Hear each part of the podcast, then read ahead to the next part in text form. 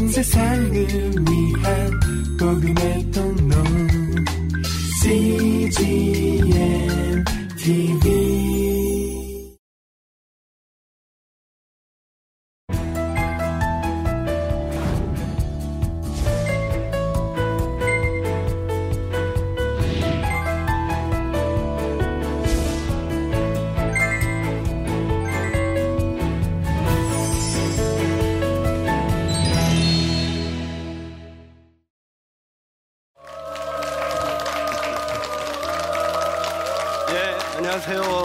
반갑습니다. 아, 광교지구 중교회 김인환 목사입니다.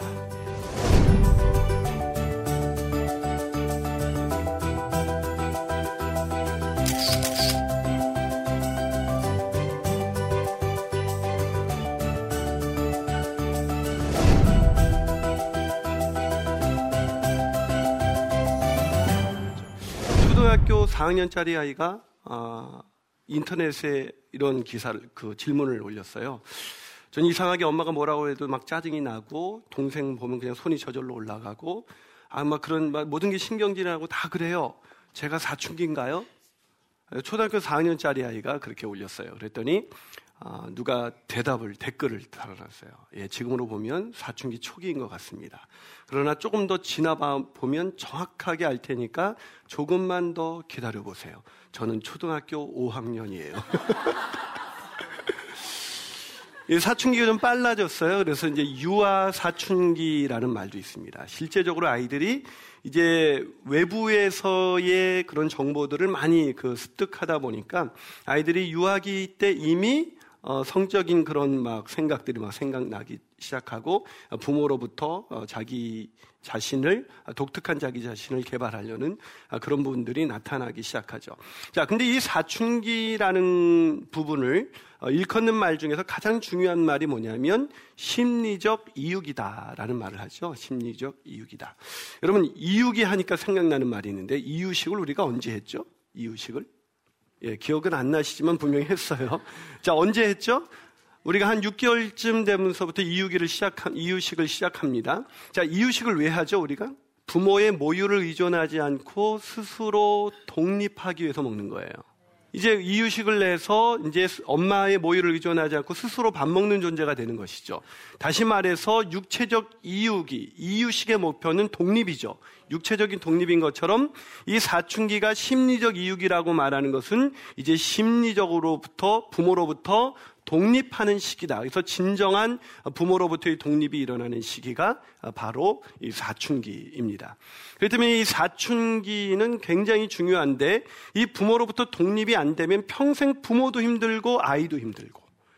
그러니까 부모님들은 요즘은 애들을 끊어내지를 못해요. 그래서 결혼해서도 다 봐주고 심지어 요즘은 그 제 아는 그 분이 그 기업에 우리나라 대기업에 이렇게 인사과에 있는데 이렇게 찾아온대요. 부모님들이 전화를 한대요. 우리 애 좀 잘 봐달라고. 그러니까 이런 일들이 계속 일어나고 결혼해서도 김치 담가주고 다 해주고 애 봐주고. 그러니까 독립이 안 되는 거죠. 근데 요즘 우리 한국의 이 30대들은 부모의 의존을 당연한 것으로 여겨요. 그래서 결혼하고 나서도 부모의 도움을 받아서 이렇게 막 계속해서 자기 애를 맡기고 막 이러죠. 근데 그것은 절대로 이렇게 건강한 모습들이 아니에요. 계속 그렇게 진행된다면 사실 시간이 흐르면 흘수록 그 어머니도 더 병들고 더 힘들어지고 사실은 그 자녀도 건강한 그런 가정을 꾸려갈 수가 없습니다. 근데 이 심리적 이유기가 아까 말씀드린 것처럼 이제 탯줄을 이렇게 부모와의 의존 관계를 끊어야 되는데 제가 아기가 탄생하는 광경을 한번 봤더니 놀랍게도 그 애가 부모 뱃속에 있을 때는 뭐를 통해서 엄마로부터 그 영양분을 공급받죠? 탯줄이죠. 그렇죠.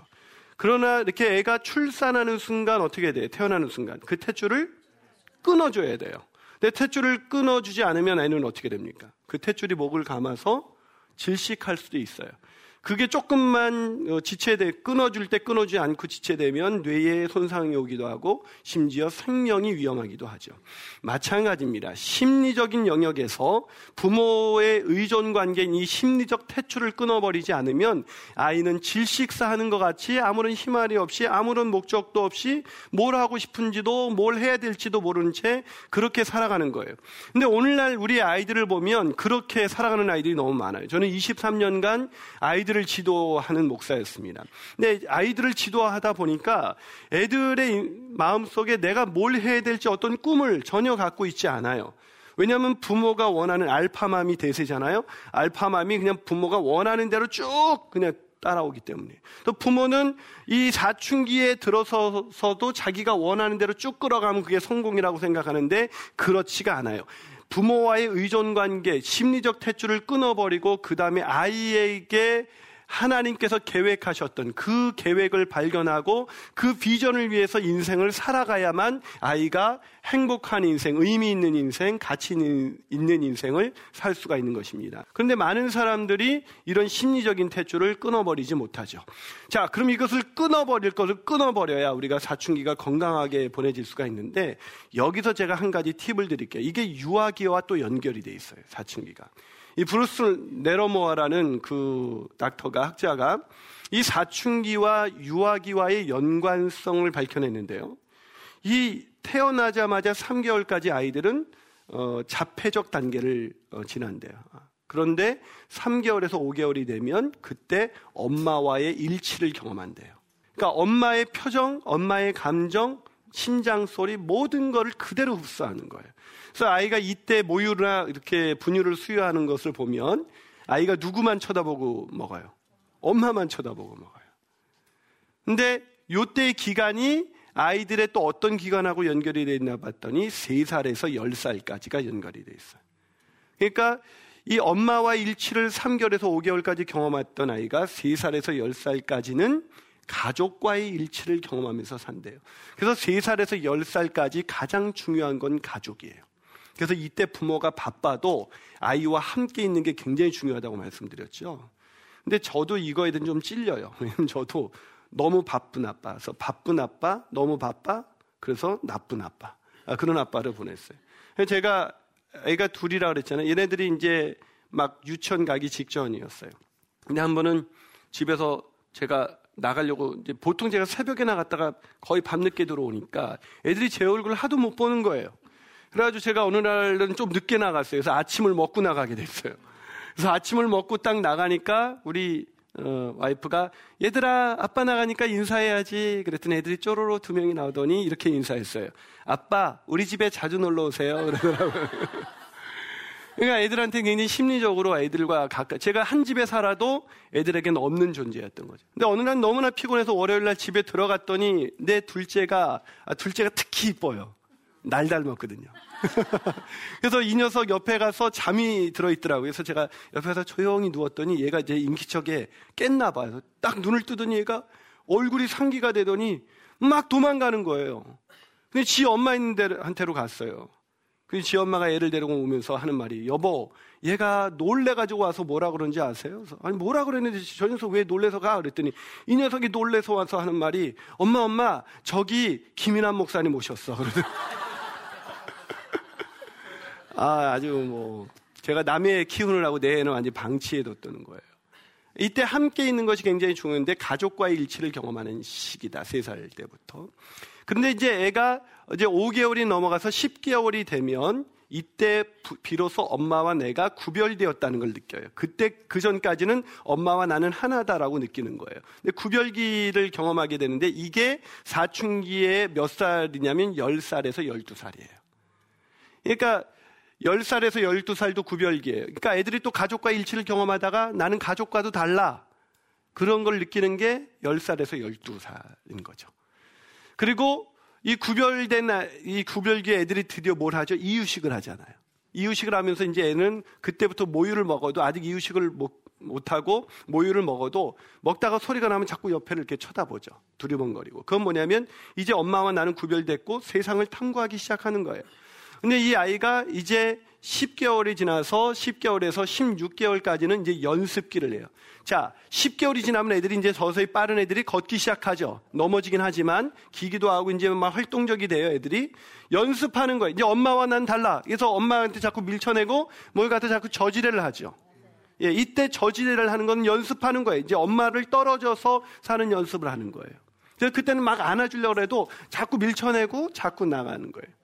근데 이때 그 청소년의 나이는 몇 살하고 연관이 됐냐면 10살에서 12살과 연관이 됐어요. 그래서 이때 본격적으로 저지레를 하는 것처럼 이 사춘기 애들도 본격적으로 사고를 쳐요.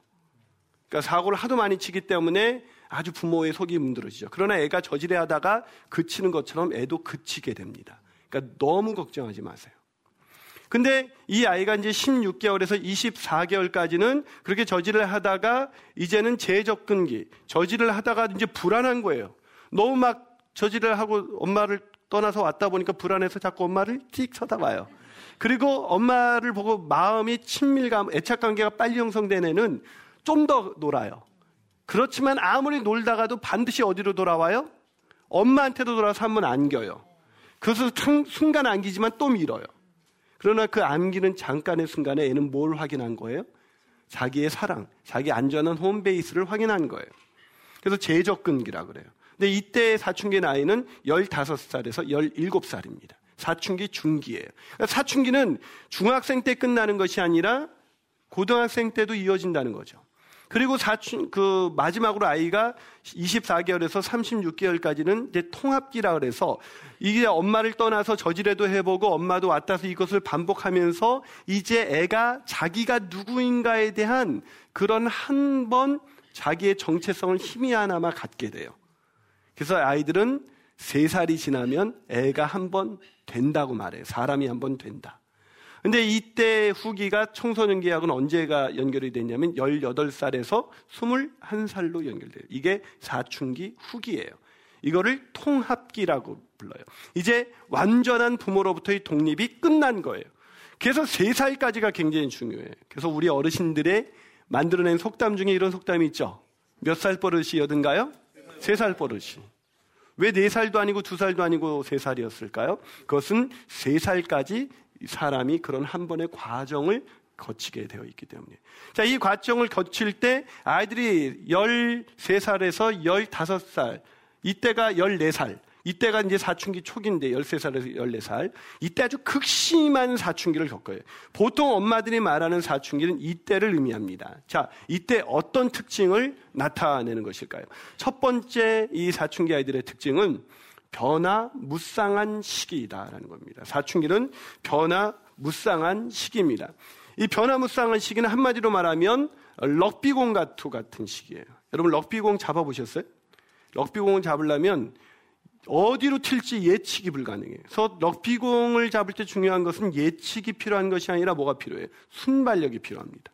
이 사춘기 자녀를 키울 때는 예측하시려면 안 돼요. 너 몇 시에 들어올 거야? 언제 들어올 거야? 그럼 애들은 그것만으로도 엄마로부터 굉장한 간섭을 느낀다고 경험하는 거예요. 근데 엄마로서는 그게 당연한 일인 거죠. 그러니까 내가 너한테 뭘 간섭했다 그래. 근데 애들의 입장에서는 충분히 간섭하는 거예요.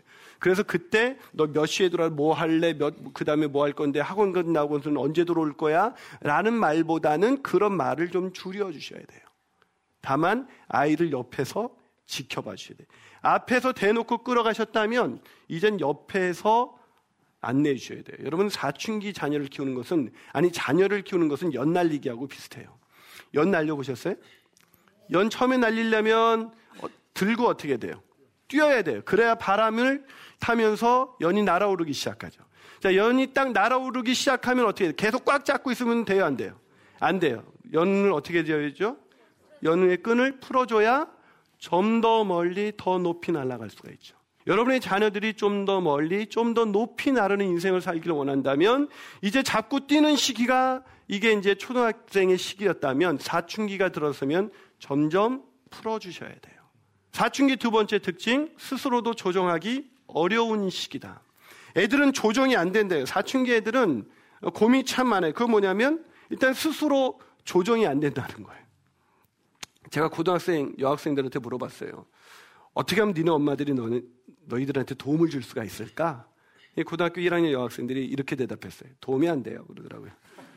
아니, 왜? 그랬더니, 아, 우리도 우리가 왜 이러는지 모르겠어요. 그냥 자기의 의사표시를 부드럽게 할 수 있는 능력, 자제력을 상실한 상태. 그러니까 대개 아이가 신경질적으로 반응합니까? 그럼 대개 아이는 정상입니다. 그러니까 그걸 정상으로 받아들이면, 그러니까 사춘기는 이해해야 할 것이 아니라 받아들여야 할 것이에요. 사실 이해할 수 없어요. 왜냐하면 어른의 시각으로 볼 땐 걔네들이 왜 그러는지 그 감정 상태를 그 심리 상태를 이해할 수가 없어요. 그러니까 우리는 이해하려고 하지 말고 이게 정상이구나 하고 받아들이면 그래도 괜찮아요. 근데 우리는 마음이 불안하거든요. 불안하니까 이게 애들 이렇게 놔뒀다가는 버릇 없이 키워지고 애가 큰 문제가 생기지 않을까 그러는데 그때 오히려 스스로 조정이 안 돼서 애들도 힘들어지는데 그걸 조정하려고 그러면 아이들이 더 위기를 겪는 거예요. 더 억압을 느끼고 더 반항하거나 극도의 소심한 상태로 갈 수밖에 없는 것이다.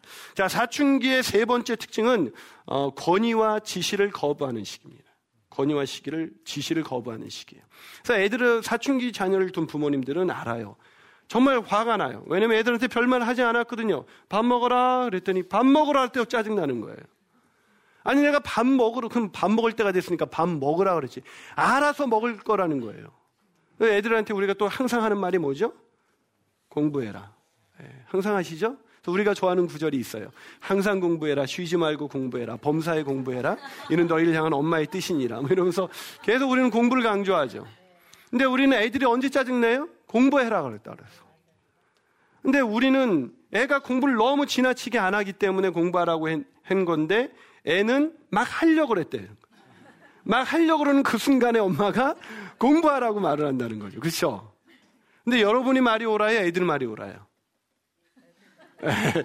여러분 말이 옳다고 말해야 될 것 같은데 오늘은 분위기가 아닌 것 같아요. 네.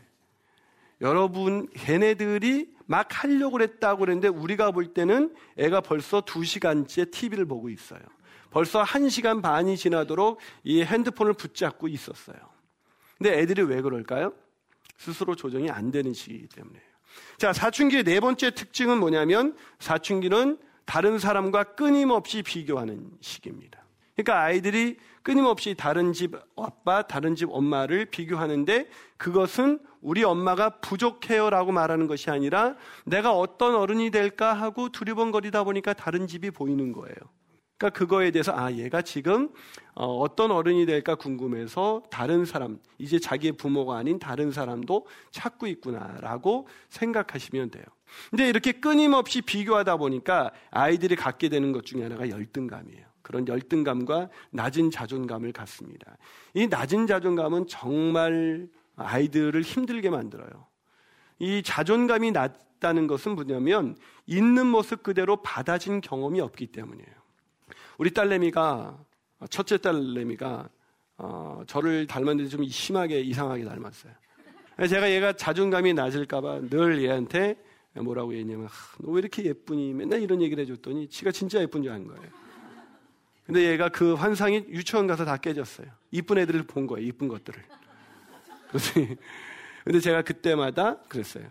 세연아, 다른 사람하고 비교하는 것은 결코 좋은 일이 아니야. 왜냐하면 하나님이 너를 만드신 분은 하나님이시고 하나님 이 세상 사람을 만들 때 아무도 똑같이 만들지 않으셨어.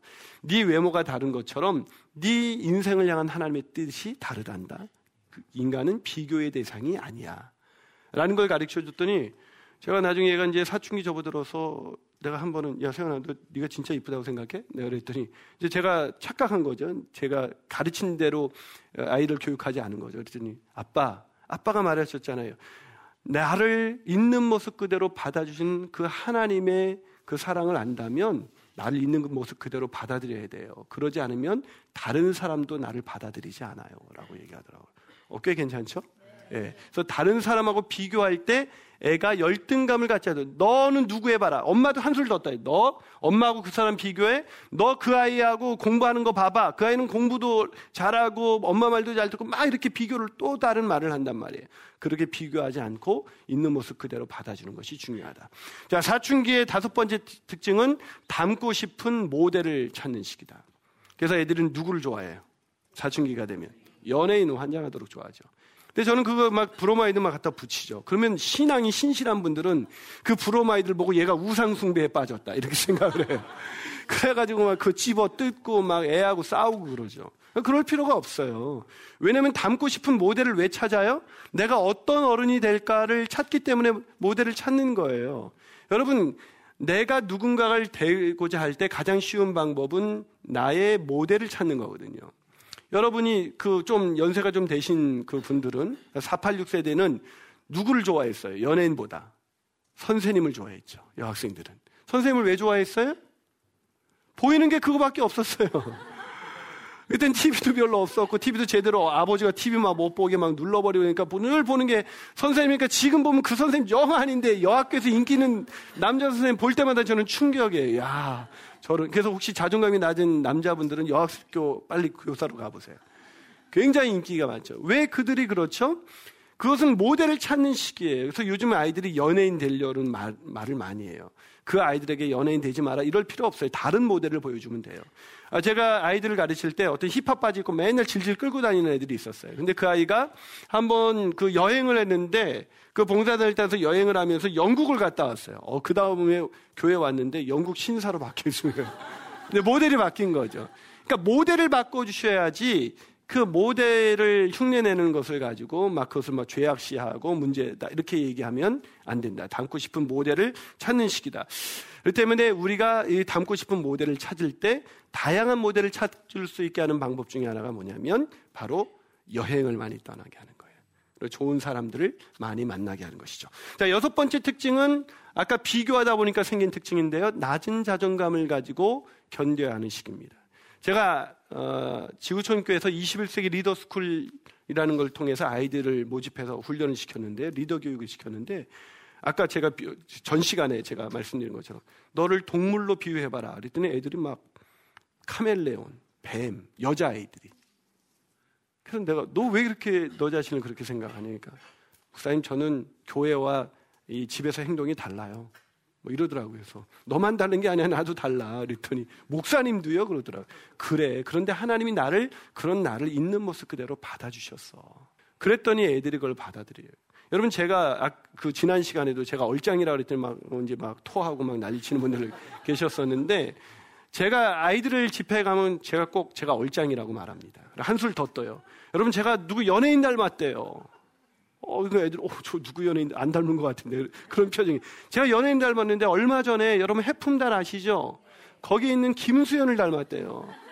막 짜증나기 시작하죠. 애들 막 돌 던지고 막 난리칩니다. 그럼 제가 그래요. 제가 왜 김수현을 닮았습니까? 저는 하나님이 만드신 독특한 걸작품입니다. 그래서 제가 옆 사람에게 인사해보게. 자, 옆 사람하고 인사합니다. 그러면서 넌 이래봬도 하나님의 걸작품이야. 막 이제 애들이 그렇게 인사하게. 근데 그 정도 인사하면 애들이 느낌이 오지 않으니까. 자, 옆 사람 얼굴 쳐다보면서 한 번만 더 인사한다. 이렇게 인사합니다. 아름다움이 죄라면 넌 사형감이다. 뭐 이렇게. 애들이 그러면서 막 자존감이 좋아지는 거죠. 낮은 자존감. 이것이 있으면 아무리 학원 많이 다녀도 애의 성적 언젠가는 하락해요. 그러나 낮은 자존, 자존감만 높으면 지금 밑바닥을 기어도 언젠간 날아오르게 될 줄로 믿습니다. 여러분의 자녀들이 그렇게 될 줄로 믿습니다. 그리고 일곱 번째 특징은 어, 외모에 대한 관심이 증폭되는 시기죠. 이 한마디로 이렇게 말씀드릴 수가 있어요. 공부할 밥 먹을 시간은 없어도 거울 볼 시간은 있다. 그렇죠? 그래서 계속 한 30분간 이 여기 이것만 이렇게 만지는 애도 봤어요. 30분간. 왜냐하면 보면 볼수록 못생겼거든요. 낮은 자존감을 가지고 있기 때문에 사춘기 아이들은 그 어느 누구도 자기가 이쁘다, 잘생겼다, 예쁘다 이렇게 생각하는 애들 거의 없어요. 엄마가 이렇게 그때 옆에서 이런 말을 해주면 정말 짜증난데 너 왜 이렇게 예쁘게 생겼니? 완전히 짜증난데 그럼 어떻게 말하면 좋냐는 거예요. 그랬더니 좋냐고 물어봤더니 애들이 대답하기를 넌 좀 코 좀좀 고쳐줬으면 좋겠다. 엄마 나중에 꼭 고쳐줄게. 그럼 막 은혜가 되고 막 그런다는 거예요. 그리고 아이들의 어, 여덟 번째 그, 그 특징은 어, 사춘기는 성적 관심이 증폭되는 시기다. 성적이 아니에요. 성적 관심. 그래서 아이들이 이때 어, 데이트에 대한 관심이 굉장히 깊어지죠. 그런 것들을 허용하면 오히려 애들이 건강한 이성 관계를 발전시킬 수가 있는데 무조건 막으면 애들이 힘들어지죠. 사춘기의 아홉 번째 특징은 친구들과 자신을 동일시하는 시기다. 무슨 얘기입니까? 친구 욕하면 엄마하고 아주 싸우려고 접어들어요. 그래서 야 그런 친구 사귀지 마. 이 말을 아이들은 제일 듣기 싫어해요. 우리가 볼 때 그 친구는 어떤 친구예요? 일단 헤어스타일이 물들였고 귀걸이 했고 바지 심상치 않아요. 그런 애 사귀지 마. 그럼 애가 이렇게 말해요. 엄마, 걔가 우리 반에서 1등이야. 그럼 우리는 당황하는 거죠. 그런 애들은 1등하면 안 되는 거거든요. 우리 때 그런 애들은 문제아였어요. 근데 요즘 애들은 패션을 추구하면서도 1등 합니다. 그렇기 때문에 아이들의 친구를 왜 동의시하냐면 애들이 부모와의 의존 관계를 떠나는 동일 선상에 있는 아이들이기 때문에 서로 간에 너무나 불안한데 그 불안한 마음을 유일하게 완벽하게 이해해주는 존재가 친구예요. 그래서 어렸을 때도 친구가 좋지만 사춘기 때 친구는 전우예요, 전우. 때문에 이 생명을 나누는 아이이기 때문에 그 아이들을 비난하는 것은 곧 그 아이를 비난하는 것이기 때문에 절대로 그렇게 하지 않으면 안 된다. 자, 열 번째로 사춘기는 독립을 추구하는 시기다. 이것이 가장 중요한 특징입니다. 그렇기 때문에 이제 아이는 부모와 함께 하지 않고 부모와 떨어져서 하려고 그런다. 자, 열한 번째 사춘기는 부모에게 성취감과 기쁨을 주는 시기이다. 무슨 말이냐면 사춘기 때 비로소 부모로부터 독립해서 스스로 해내는 일들을 하기 때문에 유아기적인 재롱 이 정도 수준에서 기쁨을 주는 것이 아니라 이제 자신의 인생을 찾아가는 그런 성숙한 한 자신의 자녀의 모습을 뒷모습을 보면서 성취감과 기쁨을 주게 되는 시기죠. 마지막으로 사춘기는 부모들도 적응하기 힘든 시기다. 왜냐하면 부모들도 아까도 말씀드렸지만 사춘기를 건강하게 보내지 못한 분들은 이 아이들이 사춘기에 들어올 때 본인들은 오춘기를 겪습니다. 왜냐하면 그때 정신없이 일을 위해서 달려가요. 그래서 성인 아이의 특징이 중독에 쉽게 빠져요. 일 중독, 쇼핑 중독, 그런 음란물 중독에 쉽게 빠져요. 여자들은 자기가 걸고 있는 백이 자기인 줄 알고 남자들은 대체로 자기 명함에 찍힌 것이 자기인 줄 알아요. 그런데 어느 날 이제 어느 정도 막 정신없이 30대, 40대 달려오다가 이제 그때에 공허함을 느끼죠. 난 누구지? 그래서 뭐에 더 몰두해요. 더 쇼핑을 더 많이 해요. 근데 여전히 허하죠. 그럴 때에 아이가 이제 문제를 일으키기 때문에 더 힘들게 견뎌야 하는 시기다. 자, 이런 시기를 우리가 이 12가지 특징을 들었으면 이제 어떻게 해야 돼요? 이게 정상이구나. 자, 오늘 들어보니까 되게 자녀가 정상이에요, 정상이 아니에요. 지극히 정상이죠. 그거를 받아들이면 여러분의 자녀가 하나님의 뜻 가운데 분명하게 서게 되는 날이 올 줄로 믿습니다.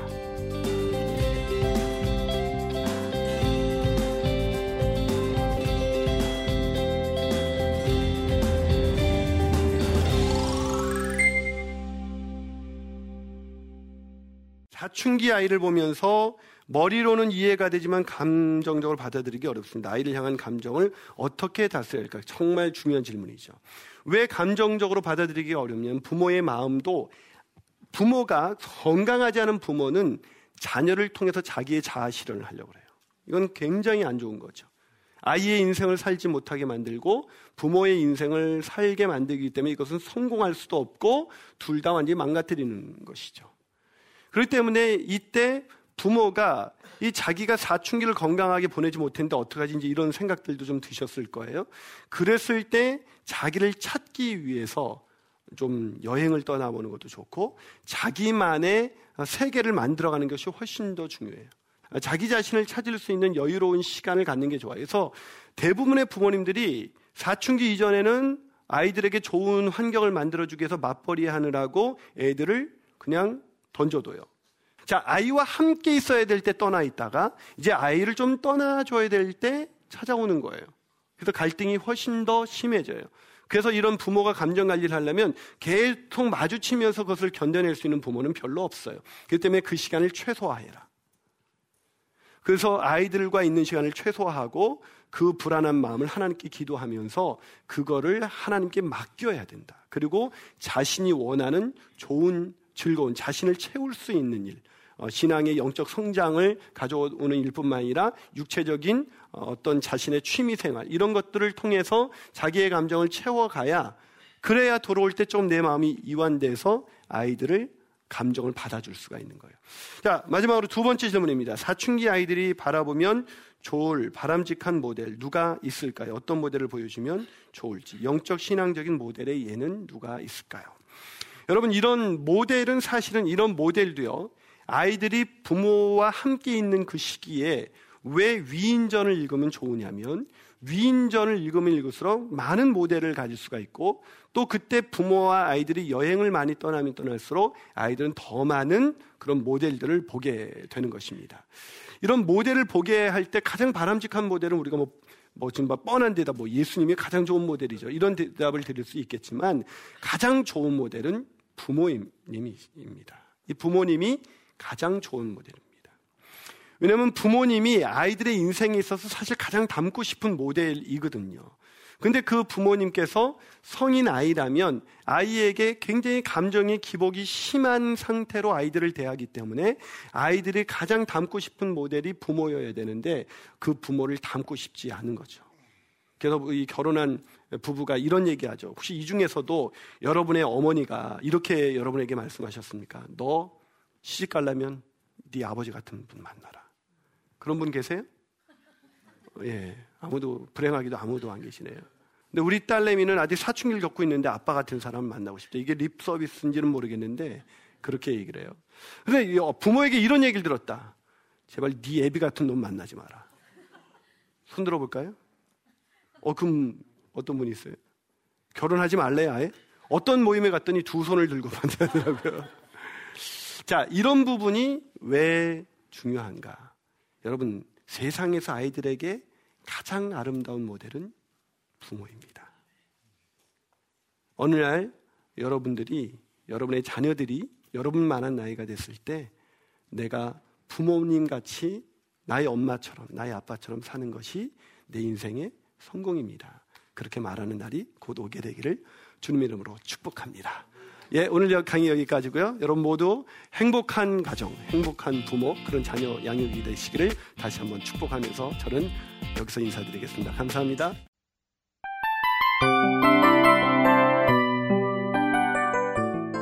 이 프로그램은 청취자 여러분의 소중한 후원으로 제작됩니다.